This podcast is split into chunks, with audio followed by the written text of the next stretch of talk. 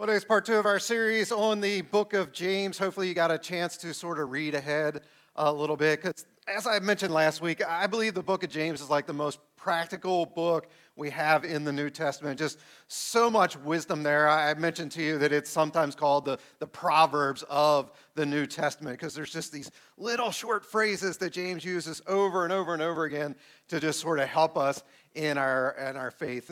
Let me just do a little bit of recap from last week. Remember, this is James, not the apostle James that was one of Jesus' 12 disciples. No, this is James, the half brother of Jesus.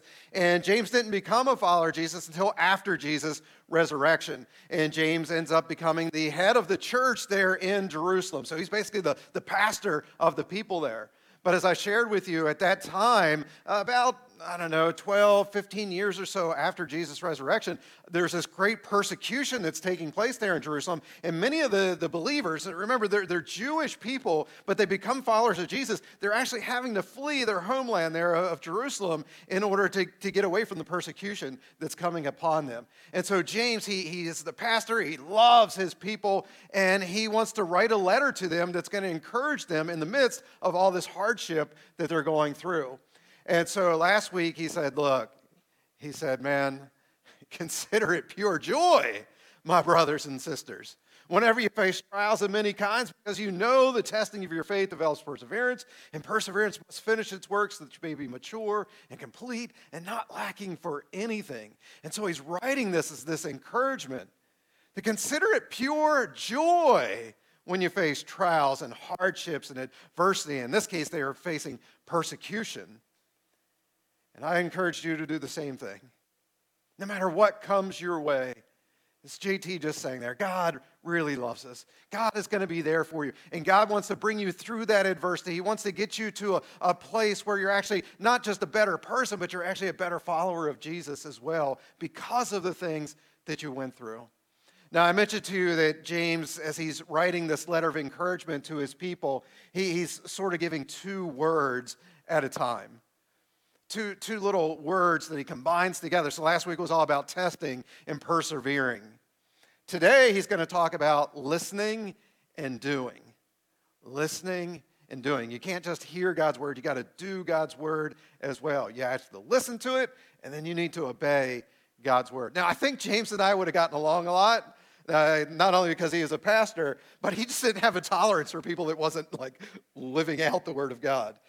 And, you know, through the years, as people say, go, you know, number one, they'll say, will you do counseling with me? And I'm like, I don't even follow my own advice most of the time, but yeah, sure. You know, let's, let's do some counseling. But here's the thing I'm only going to counsel you if you actually do what we're talking about here.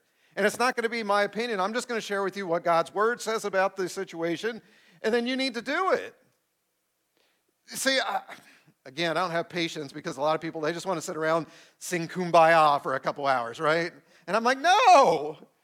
Either we're going to do what God's word says or we're not. But I've become convinced that there's a lot of people that they want counseling just for the sake of, oh, I'm getting counseling. They want other people to think that they're changing, but they're actually not changing at all. And that's what James is getting frustrated with here. He's like, look, you can't just listen to God's word. You can't just read God's word. You actually have to do God's word.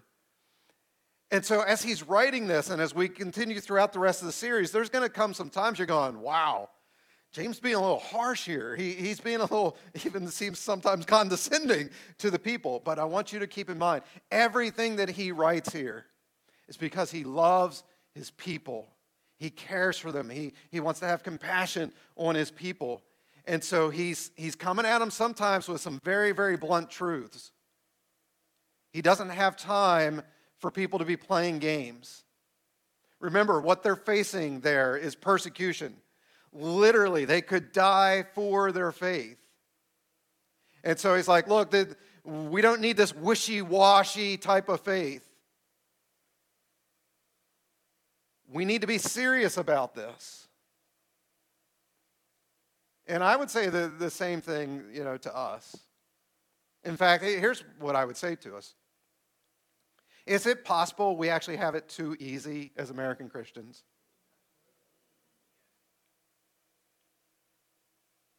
I mean, think about it. You had a choice today.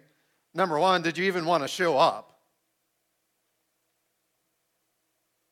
You, you have a choice of are you going to read your Bible? Are you going to pray? Are you going to worship? You have a choice in a lot of things as an American Christian that many people around the world don't have the choice. We talked about this a little bit last week with the, the persecution, that over 5,000 people just last year alone died for their Christian faith in other countries around the world.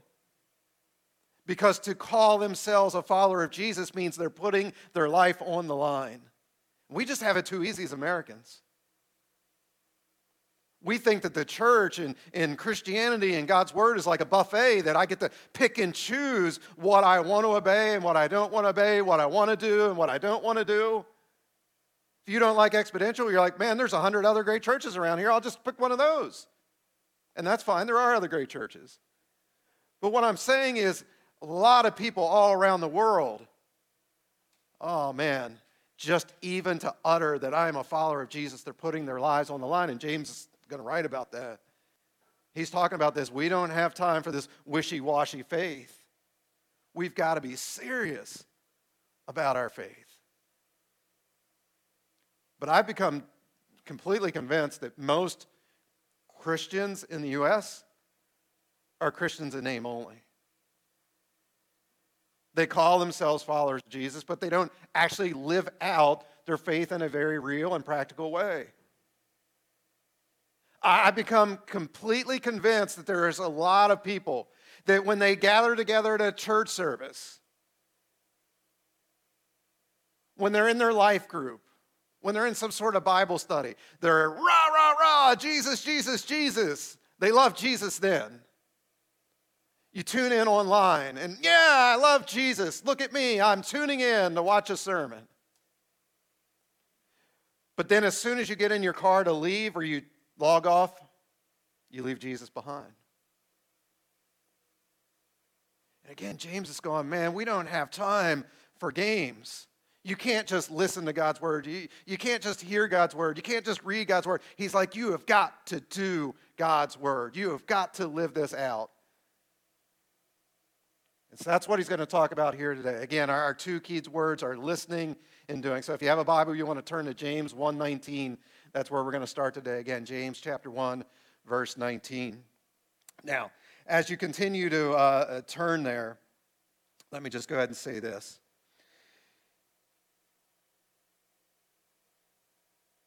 This is a, a, a topic that he's going to address throughout the rest of the book.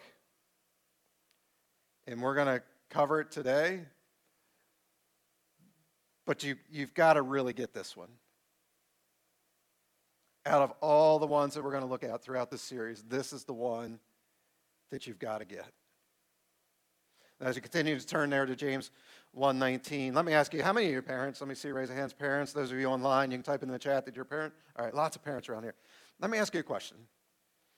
Have you ever had a situation where you said to your kid that they needed to do something, you know, do this or do that, and you were like almost 100% convinced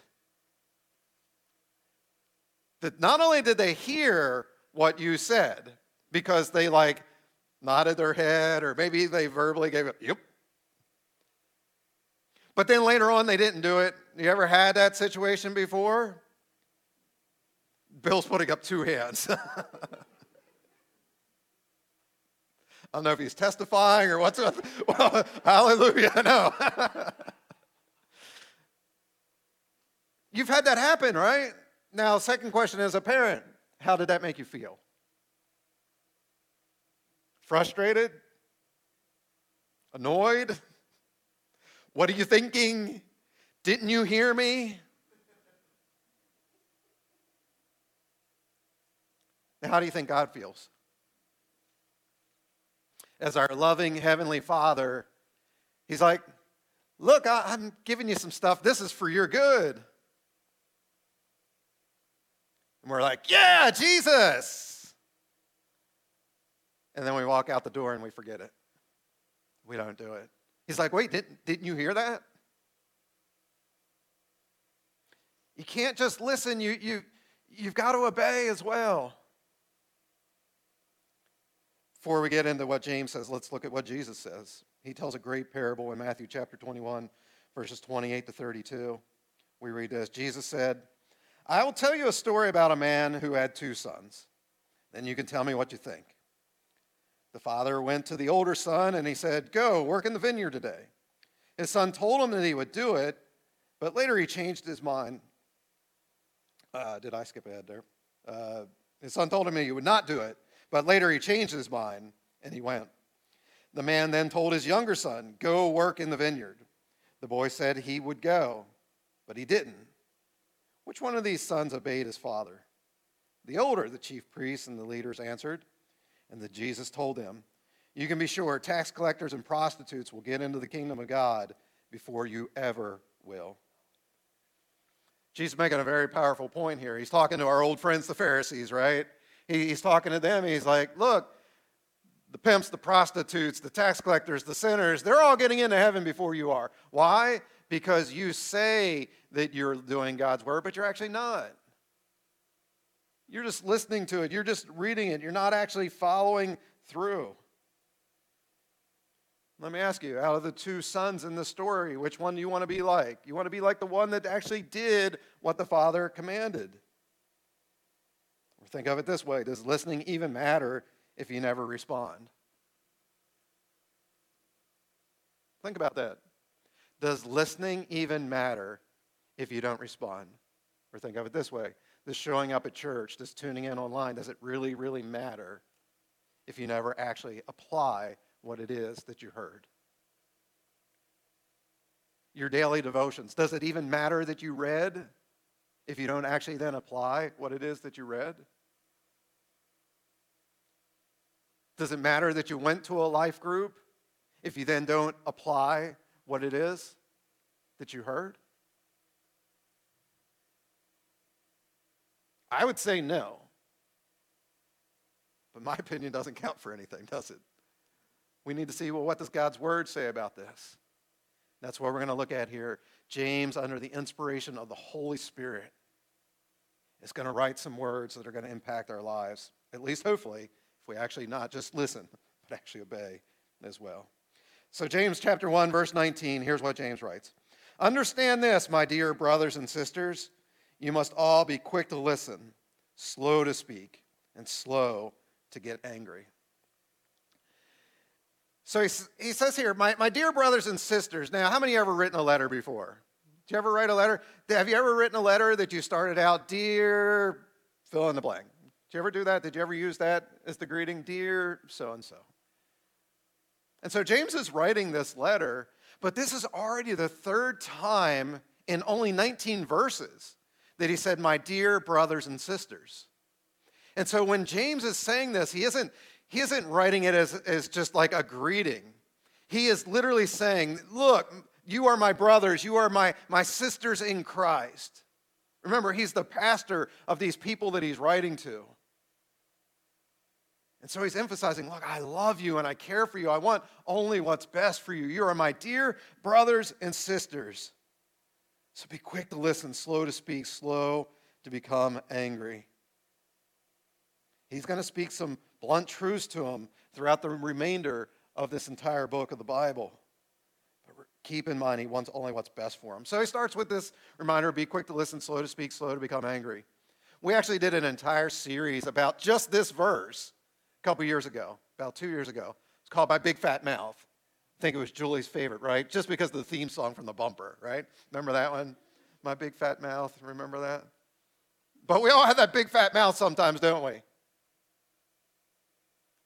Our, our, our words get us into trouble. I would encourage you, if, if your words are giving you trouble, go back and, and watch that series online. But the basic gist of it is God gave us two ears and one mouth for a reason.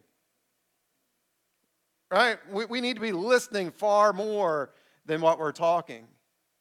But yet our mouths get us in the trouble. Most of the time, anytime we have some sort of relational trouble in our lives, it's not just the words that we've been speaking to people, but even the, the way that we speak those words. And so James is going to actually take a lot of the rest of his letter, not just today, but the rest of the entire letter, to talk about what he would say controlling the tongue.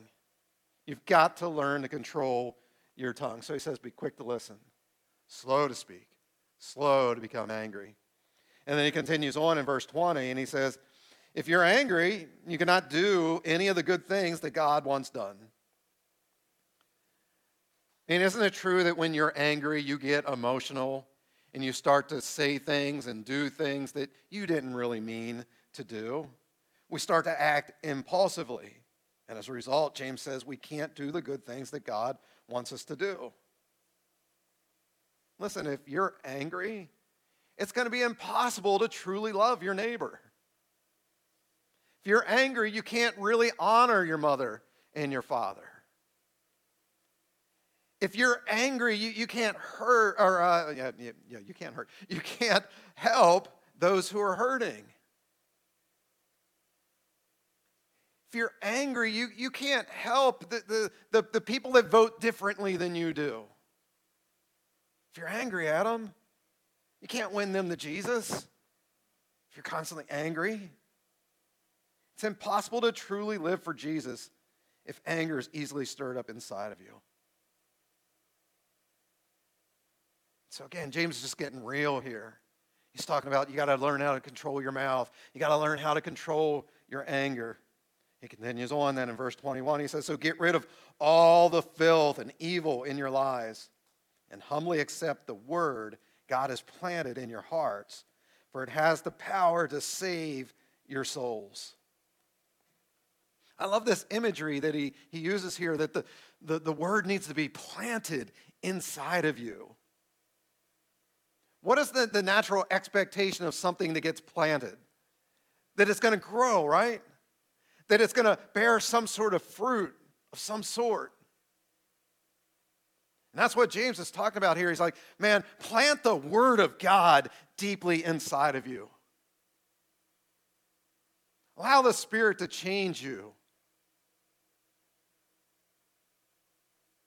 Remember what I just said a little bit ago? This isn't James who is writing here. This is James writing under the inspiration of the Holy Spirit.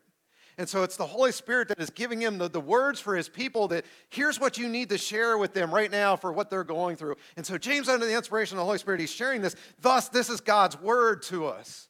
What James is writing, it's God's word. These are spirit led words. And he's reminding them that, look, the same spirit that lives inside of you is the same spirit that raised Christ from the dead. And so, what you're doing is anytime you're in the Word of God and you're reading the Word of God, you're reading something that the, the spirit inside of you is being reminded of what the Spirit actually wrote. And that's motivating you then that, man, I'm going to start to act upon it. I'm going to start to do things. And when you start to act upon the Word of God, then, you know what happens? fruit in your life starts to come. Paul talks about it. We call it the fruit of the Spirit love, joy, peace, patience, kindness, goodness, faithfulness, gentleness, and self control. Paul says, against such things, there is no law. It's not about you trying to follow God's word and that, you know, you got to just check off a bunch of things. No, when you get in the Word and you allow the Word to start to just ruminate inside you and you're meditating on it and it's just now coming out of you, now that fruit of the Spirit comes out of you. But you got to be in the Word and allow the Word to start to change you and transform you. That's why I tell you all the time every single day, you need to be in this book, you need to be reading it finding out what is the character of Jesus? What was the conduct of Jesus? And allowing the Spirit then to, to mold you and change you and transform you into the character and conduct of Jesus yourself. Listen, every great man and woman of God would tell you that the, the thing that made them a great man or woman of God was because they were devoted to being in the Word. Luke writes about that in Acts chapter 2 in verse 42, he says that the apostles in the, the early church, they were devoted to the teaching. They were devoted. But again, it's not just about hearing it, you've got to put it into practice. Most of you know I, I do some uh, training for churches, and I always have guest speakers on each month that uh, sort of lead. And one of my friends, his name's Alan White. He's living out in Oklahoma now, and uh, or actually no, Kansas. Uh, he moves around a lot. Uh, he's in Kansas now. Um, he said something great the other week, and I don't think this was original to him, but I, I wrote it down, and I want to share it with you. Here's what he said. I put it on your outline. He said, "The people of God." Filled with the Spirit of God, being led by the Word of God, will produce amazing things. Think about that. The people of God, us, filled with the Spirit of God, being led by the Word of God, will do amazing things. There is power in this Word. James says it's the power to save your soul. It's the power for you to, to make a difference with this one and only life that you've been given. And so James gives the key then. And I keep referencing it already, but let's see what he actually said. Verse 22. He says, But don't just listen to God's word, you must do what it says. Otherwise, you're only fooling yourselves. Don't just hear it, do it. I was trying to think, how, how could I sort of illustrate it? And this isn't a perfect illustration, but think of it this way. If today I handed you a map, and I said, if you follow all the instructions on this map, at the end of the instructions, you know, you go here and you turn here and you go to this place, you do this, make a turn there, you do this, follow that. At the end of that is going to be $100 million. And I gave that map to you and said, it's all yours. You'd be pretty grateful for that, wouldn't you? oh my goodness, you're blessing me with this. All I got to do is follow the directions. I've just got to, turn by turn. Yep, it's all yours. Gilbert, thank you so much for giving that to me. No problem. I wanted to bless you. And then I ask you, do you have any questions? You're like, nope, no questions. Again, I, I'm just so thankful that you gave this to me. So you, you look down at the map you're looking at it. And a minute goes by. Then an hour, a day, a couple days, a couple weeks, a couple months, a couple years, a couple decades. And you're still just looking at it. Now, in the meantime, uh, occasionally you've stopped and you've called your friends. I'm rich. I am stinking rich, filthy rich. I've been so blessed. Here's the thing are you really rich yet or not? No, you've been given the promise of riches, but you haven't acted upon it yet. It's not enough just to be given the map. At some point, you actually got to start taking some next steps in doing what's on the map.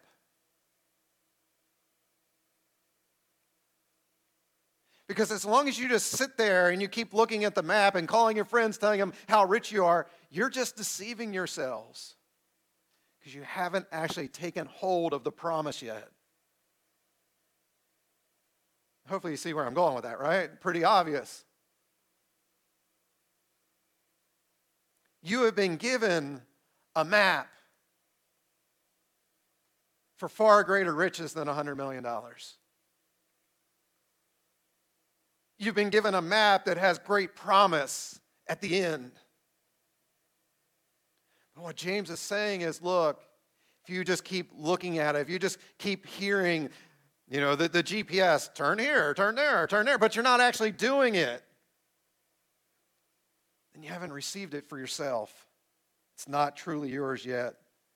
You're just deceiving yourself. Eventually, you've got to put into practice what it is that you've heard.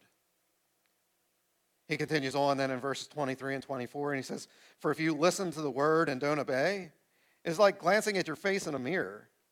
You see yourself, walk away, and then forget what you look like.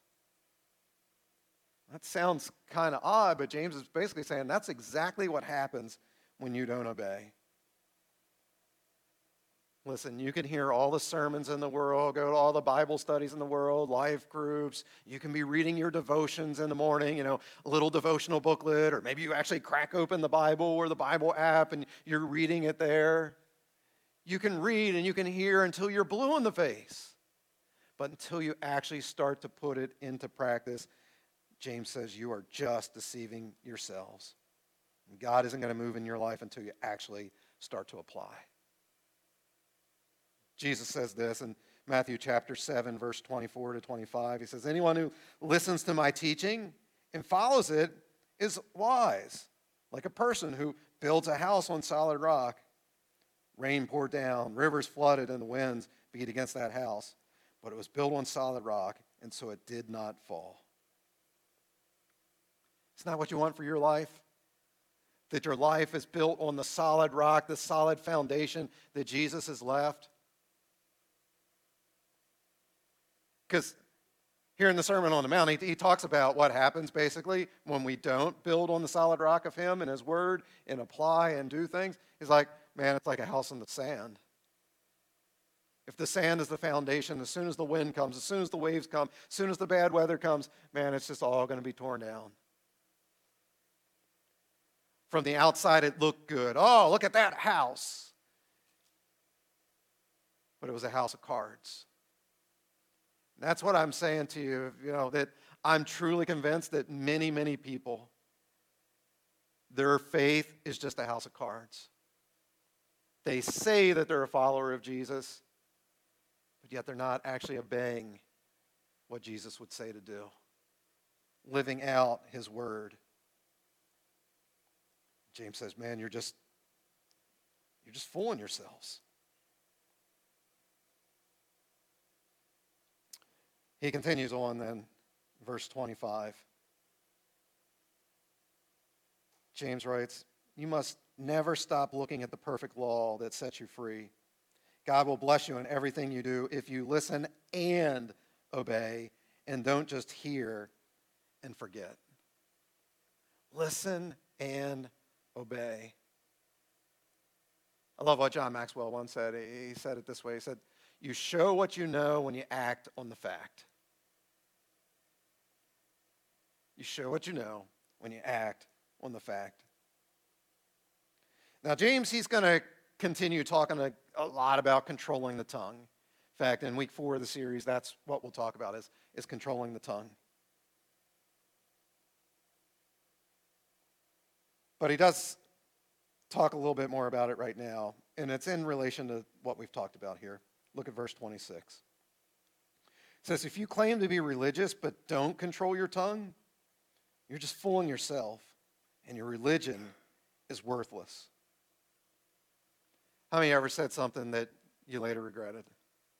That was foolish. We all do it from time to time. James says, Man, you have got to learn how to control that. You've got to get that tongue under control. And he's not talking about the occasional slip up, he's talking about the continued um, unwillingness to control your words. When you're continually speaking words in anger, you got to stop. When you're continually being sarcastic, it's got to stop. When you're continually using words that are tearing people down instead of building people up, that's got to stop. If you're cussing, that needs to stop. Needs to stop. No more. Don't just listen to the word, Obey God's word. He is very, very clear. Those words should not come out of your mouth ever. Ever. Stop it. Learn to control your mouth. Because if you can't control that, James says your religion is worthless. So cut it out. It's amazing how often, and I'm not offended by it, but it's amazing how many times I hear some of those words come out of some of your mouths. Now, I'm not talking to the capital C church, I'm talking exponential church. Stop it, quit it, cut it out.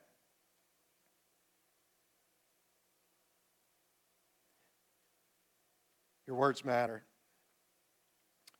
James then gives the flip side of it, verse 27. Religion that pleases God the Father must be pure and spotless.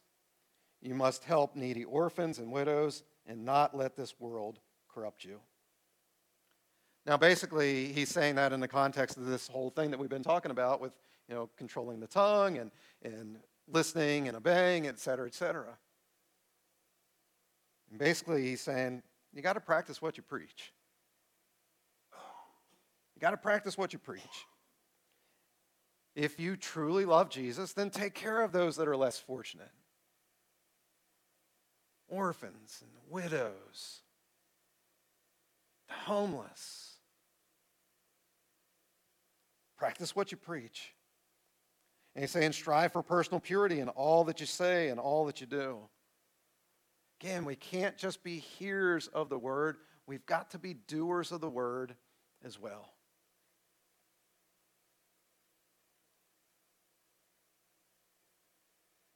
What James is writing here isn't rocket science, is it? I mean, so often people go, I, I don't understand the Bible. It's such a big book. You know, it doesn't make sense. But uh, the, the last couple weeks, these first two weeks of the series, what has he really said that we didn't understand? Consider it pure joy whenever you face trials of many kinds. Now, that's not easy, but we at least understand it, right? Today he says, listen and obey. Don't just hear it, do it. Controlling the tongue. Again, it's not always simple, but I know you know how to control your tongue. I've shared this with you before because your grandmother's called you. And you could be in the midst of like, you're ranting and raving and cussing and spitting and hollering and stuff, and then, oh, hi, Grandma. How are you? Fine. Great. So you can control it. So if you're con- controlling it to impress grandma, shouldn't you be obeying God the Father and trying to impress Him, living your life for an audience of one? Now, if it seems like I'm being hard on you today, I am.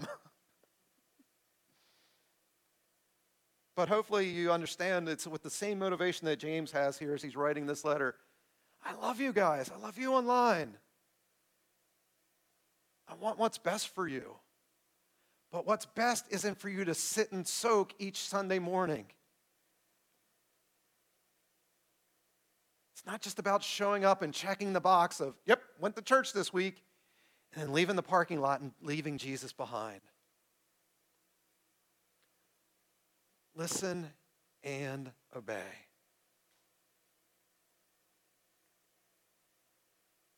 Can we try it just for a week? Just for a week. Maybe for some of you, are going, I don't know about a week. Could you try it for even the next hour? Whatever it is, you know the areas of your life that you're being disobedient in.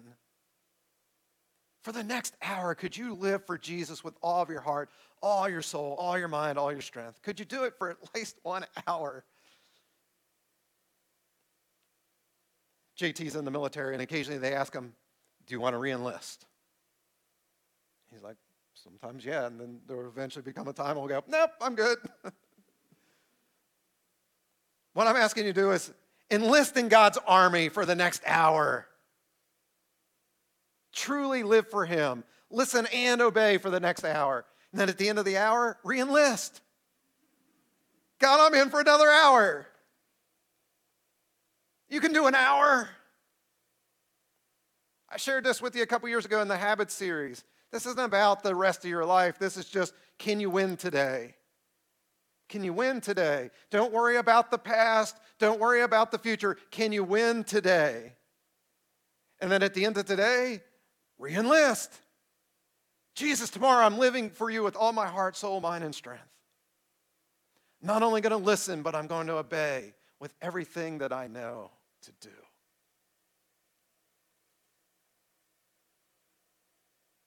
Can we do it? Please, somebody say yes. Amen, right? Let's do this. Because again, as, as Alan said, when the people of God, being led by the Spirit of God, are committed to the Word of God, we can do amazing, amazing things. And that's what I want for us individually and us collectively as well. But it isn't playing Christianity, it isn't playing church, it isn't this wishy washy faith. It's listening and obeying. Let's pray together. Father, we thank you for your word, and there is power in your word because there's power that your spirit gives us. And so, Lord, I, pray that each and every one of us would tap into your spirit that lives inside it. If we call ourselves a follower of you, if we truly prayed and asked for your forgiveness and your leadership, your spirit lives inside of us. And your spirit wants to be that map for us that leads and guides and directs us into all the things that you would have us to do to the, the great promise, the great promises here and now, and the great promise of life eternal. But Lord, help us not to just get excited about the promise and hearing about the promise. Help us now to obey. Your Spirit's going to give us that power. Your spirit isn't going to control us, though, but your spirit is going to give us that direction that we need, the conviction that we need, the courage that we need. There's going to be times that the, we hear the Spirit going, ah, ah, ah, don't do that. And Lord, in that moment, help us not to just hear the Spirit, help us to obey the Spirit's voice. Then I'm not going to give in to that sin any longer. I'm going to obey. And Lord, when the Spirit directs us to, to go and share with our neighbor our faith, or to go and to serve the, the poor, the homeless, the orphan, the widow, whoever it may be,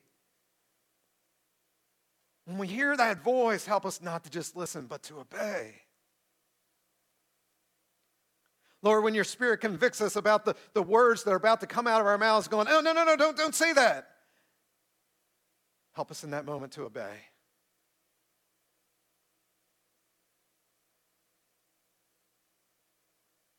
Lord, your Spirit is so powerful in us.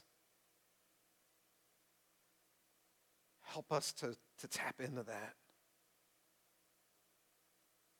We can be transformed because of you and your word. But you still give us free will, you still give us free choice. But help us to realize that when we do things our way, a lot of times it leads us off track. So help us to listen to you. Everything that we say and everything that we do. And Lord, when we, we know that when we do that, when we're just being obedient to those next steps, all of a sudden, fruit, fruit is going to start to come out of our lives love and joy, peace, patience, kindness, goodness, faithfulness, gentleness, and even self control. People are going to look at us and go, Something's changed about you. What's different? Help us then in that moment to have the boldness and the courage to say, it's all about Jesus. And his spirit and his word has changed me and transformed me. And Lord, I pray in those moments then that others would go, I want that for myself then. Because I'm tired of living life my way. And sometimes it works out and sometimes it doesn't. I, want what Jesus offers. And Lord, I pray even in those moments that we would realize that Following Jesus isn't all cotton candy and puppy dogs. Sometimes tough things come our way. But help us not to just listen to what we heard last week. Help us to obey. To consider it pure joy whenever we face trials of many kinds, because the testing of our faith develops perseverance, and perseverance must finish its work so it may be mature and complete, not lacking for anything. Lord, all of us want a mature faith a faith that's not lacking for anything. And so help us not to just listen, but to obey as well. We pray all these things in Jesus' great and mighty and holy name. Amen.